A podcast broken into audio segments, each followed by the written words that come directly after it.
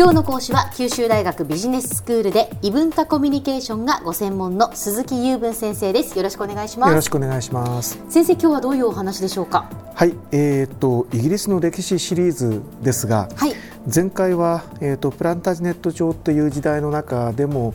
まあ、周辺の国の一つであるスコットランドを見たんですね。はい、でイギリスはイングランドのほかに、えー、そしてスコットランドのほかに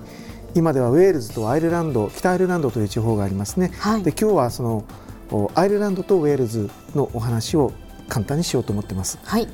本当はですねアイルランドもウェールズも、まあ、ボリューム的には話せばいろんなことがあるんですけども、えー、まあ本命がイングランドの話ですから、はい、まあ今日はちょっと寄り道という感じですね。わかりました。はい、まずはあのアイルランドからいきたいと思いますが、現在あのイギリスの四大地方の中の北アイルランドっていうのはアイルランドの島のまあ北の方の一部なわけですけども、うん、まあ、今日のお話はアイルランド全体です。あのイギリスの島をですね、まあ、イングランドとスコットランドとウェールズが入っている島をグレートブリテンと言いますよね。はいはい、であれがグレートブリテン島で横にある少し小さめなのがアイルランド島になりますね、うんうん、そちら全体ということなんですけどもこちらはまあいつ起こるともなく昔から小さな王国が集まって、まあ、お互いにまあ攻め合ったりいがみ合ったりして、えー、主導権争いをしてきたですね、うん、でヨーロッパの国は大抵そういうところが多いんですが、はいはい、あのまあ、日本でも弥生時代なんかはそうなんですけどね、うん、ここの特徴はですね、まあ、途中からプランタージネット朝の時代になった時にイングランドの王様にですねあのアイルランドのある王様が小さな王様国の王様が手助けをしてくれと。軍隊派遣してくれと言ってしまったのが最後でですね、ええ、イングランドが攻め込んできてこれはやったとばかりにですねアイルランドを支配するようになっちゃったっていうのが、まあ、大まかな歴史なんですね。そうなんですね、はい、で一番あの大元ですね戦いが外の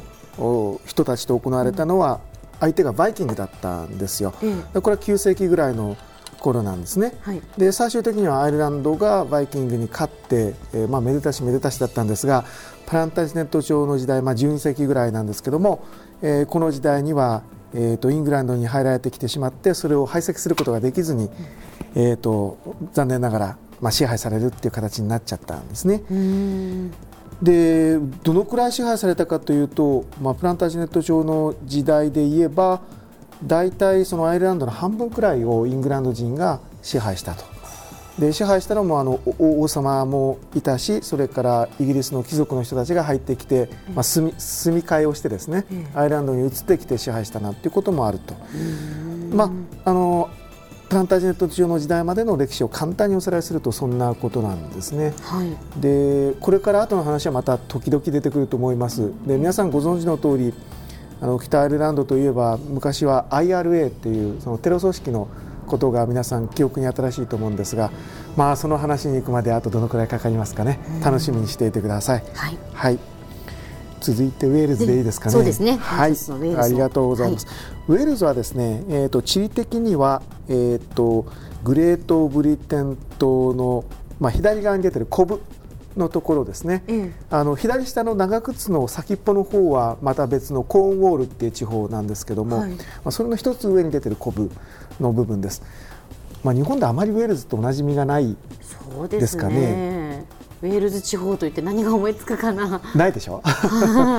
ちょっと犬が好きな人ですとねあのコーギーっていう犬があのいまして。はい、あの正式にはウェルシュコーギーペンブロックっていうんですね。はい、えっ、ー、とまあウェールズのコーギー、まあその次のペンブロックはまた地方の名前なんですけど、えー、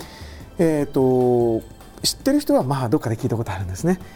えー、でウェールズっていうのは言語的にもゲルマン語系の言語ですので、まあイングランドに、えー、民族的にも言語的にも近いんですけど、まあもともとはあのイングランドで主流になった人たちとはちょっと違う毛色の民族なんですね。うん、えー、まあ元はあのケルト人の人たちが入ってきたりして、うん、あの今のアングロサクソン系のイングランド人人とはちょっと最初の出だしのところが違うんですね。で今でもあのウェールズ語の復興運動なんていうのが叫ばれているところで、はい、まあ、イングランドに対する対抗意識っていうのはあるんですね、うんうん、まあ、スコットランドほど激しくはないんです。うん、でプランタージネット朝の頃にですねあの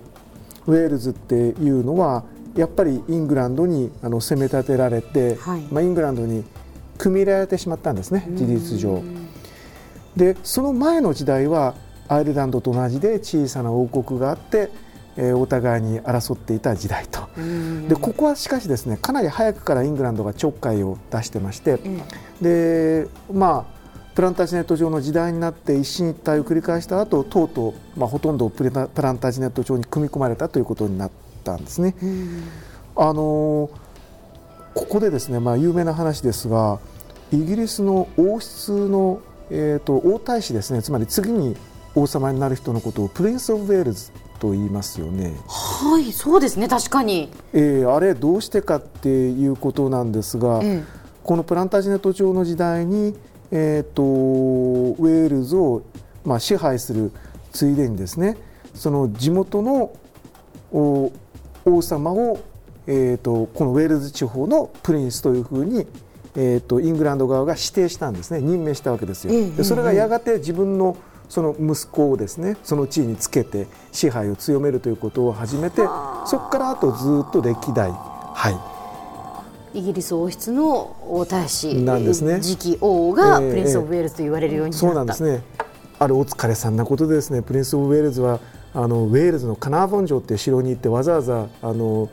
そこでその就任式をするんですね。大変です。はい。今日は、えーと、以上ですね。アイルランドウェールズの話を簡単にさせていただきました。では改めてまとめをお願いいたします、はい、ありがとうございます。えーと、アイルランドはですねまずイングランドを呼び入れてしまったのでイングランドに統合されたと、そしてウェールズは、えーと、イングランドから少しずつちょっかいを出されて、えー、最終的に支配されたと。そして最後にプレス・ウェールズの由来を話してみました。はい今日は九州大学ビジネススクールで異文化コミュニケーションがご専門の鈴木雄文先生にお話を伺いました。どうもありがとうございました。